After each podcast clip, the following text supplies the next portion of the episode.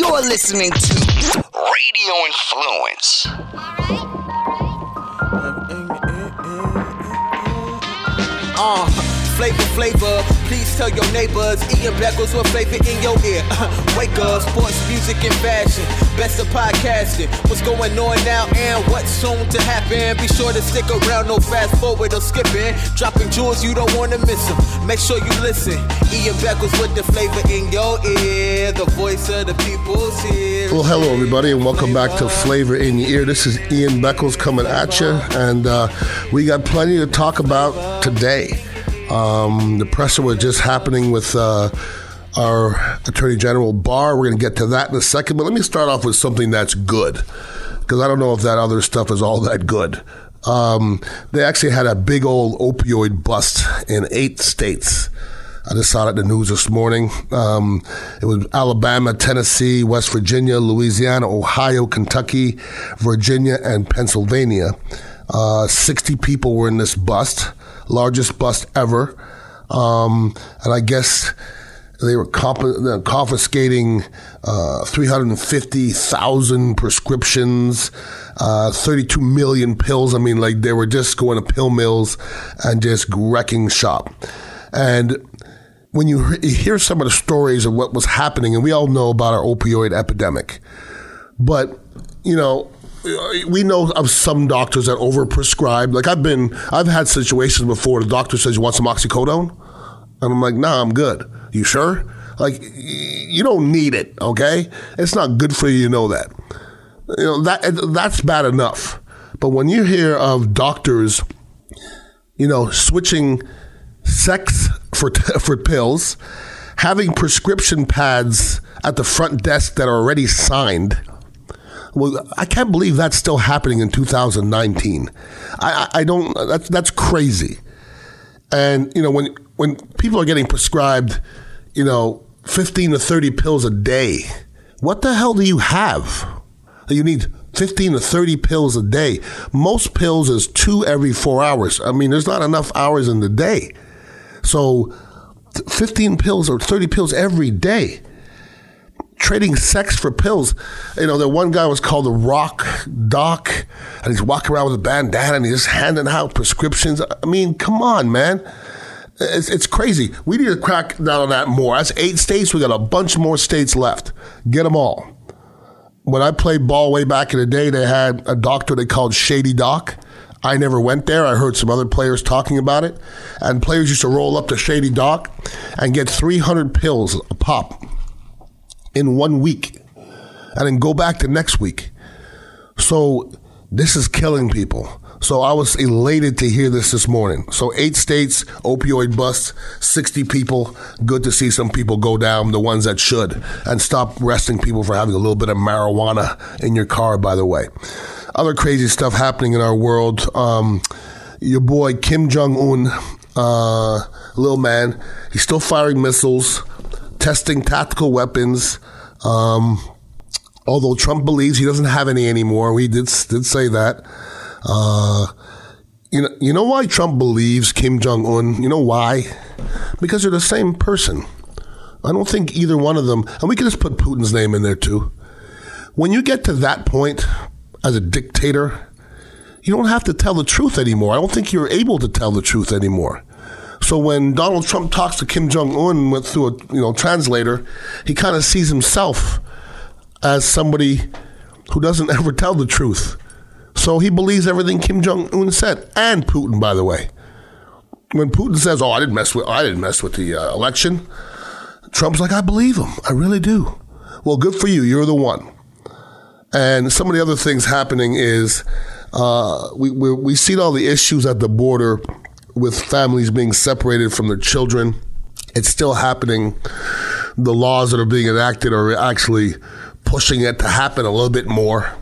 So then Donald Trump came out and kind of wanted to kill two birds with one stone and says, Well, I'm able to send them all to the asylum cities to me, you know, Donald Trump is that rich kid that had the nice ball that went home. I'm going home. I want to. Sh- I'll show you guys. You want to be in Asylum City? I'll show you. I'll send them all there. That's him. I mean, that's where we're living right now. That's the world we're living in right now.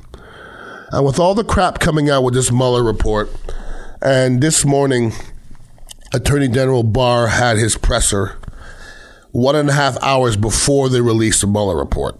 Now, isn't that rich? So everybody's going to have all the ins and outs in an hour and a half, and you're going to have a presser an hour and a half before on a Thursday. And you're not going to have one tomorrow. And by next week, it's going to be old almost. So that goes about. Supposedly, now once again, there's this is 400 pages. Okay, so I don't think you can run 400 pages about anything that isn't corrupt. I don't think that's even possible.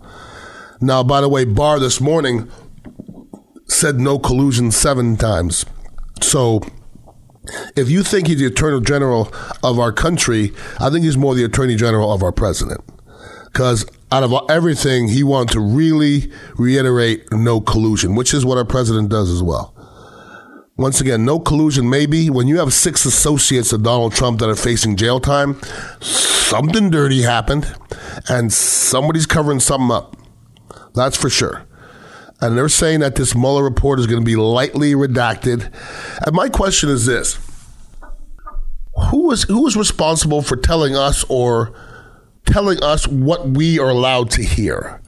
So if Barr is on Trump's side, which to me is pretty evident, and Donald Trump says, you better redact this part, what would make us think that he wouldn't? Okay? You know what really scares me? Anybody that Donald Trump, Trump speaks highly of. That scares me. Right away, oh, uh, Attorney General Barr is good people, is very fair that means he's in his pocket. That's what it means. And that's where he is. When Donald Trump speaks highly of you, you're in his pocket. When he when you speak against him, and it might be a week later, you'll be the worst person on earth. You'll be the worst person on earth. And there's a lot of internal fear right now because, you know, there's a lot of people, a lot of people that are interviewed by Mueller, and it was a lot of people interviewed by Mueller are gone either fired, resigned. Most of them are gone. But there's still a few of them still left in the White House. And if they had interviews with Mueller and it ends up, you know, kicking Donald Trump in the ass, where do you think it's going to go? Right to them. That's why there's so much internal fear. You're, you're fearful of Trump retaliation, and that's what Donald Trump does. Okay, most most of everybody's gone, and Nancy Pelosi and Schumer want Mueller to testify. About what? I don't know. I mean, 400 pages should be enough. I, I don't know why he has to testify. So it's been it's been two whole years and culminated into this. And once again, when Barr basically let us know his opinion about what he read in the 400 pages, I'm going to tell everybody this. If Fox News read 400 pages and then CNN wrote 400 pages. Would you listen to either side? Are they going to be the same translations? So where what side is Barr on? I think that's an important question because there's two sides of our world. The Democratic side, the Republican side, there's probably more than two sides, but right now there's two that are feuding, like the Hatfield McCoys. And when this report comes out, Democrats are going to say it's the worst. Republicans are going to go, ah, it's not that bad. He's not really breaking any laws and he's, everything's okay. Forget about moralistic values and all that kind of shit like that. That's gone out the door. From what I hear from Republicans, morals are not important. I did hear some people say that, literally. A president is not there to be moral. Well, I've actually heard out of a bunch of presidents' mouths, and they were just showing it the other day. A lot of them talk about moral values are more the one of the most important things of being a president. And when after this president, it's out the door. After this president, if our country still exists, moralistic values are out the door.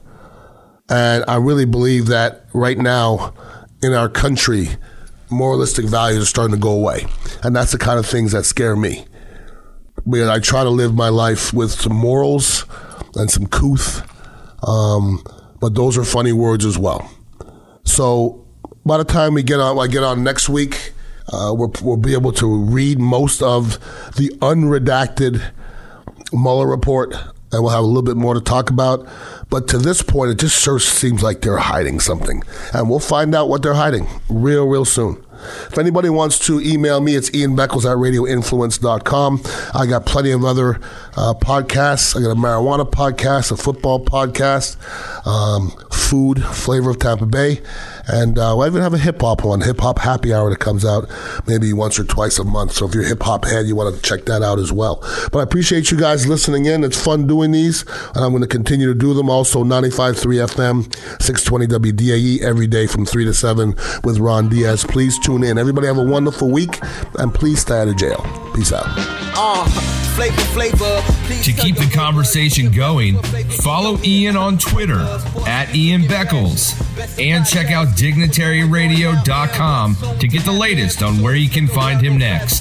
This has been Ian Beckles, Flavor in Your Ear on Radio Influence. Put the flavor in your ear. The voice of the people's here. It's here. That flavor. Flavor. Bringing that flavor. Flavor. This is a Duffified Live with Chef Brian Duffy Quick Fix on Radio Influence. Hey, everybody, do me a favor this week. Listen to Duffified Live because guess what I got?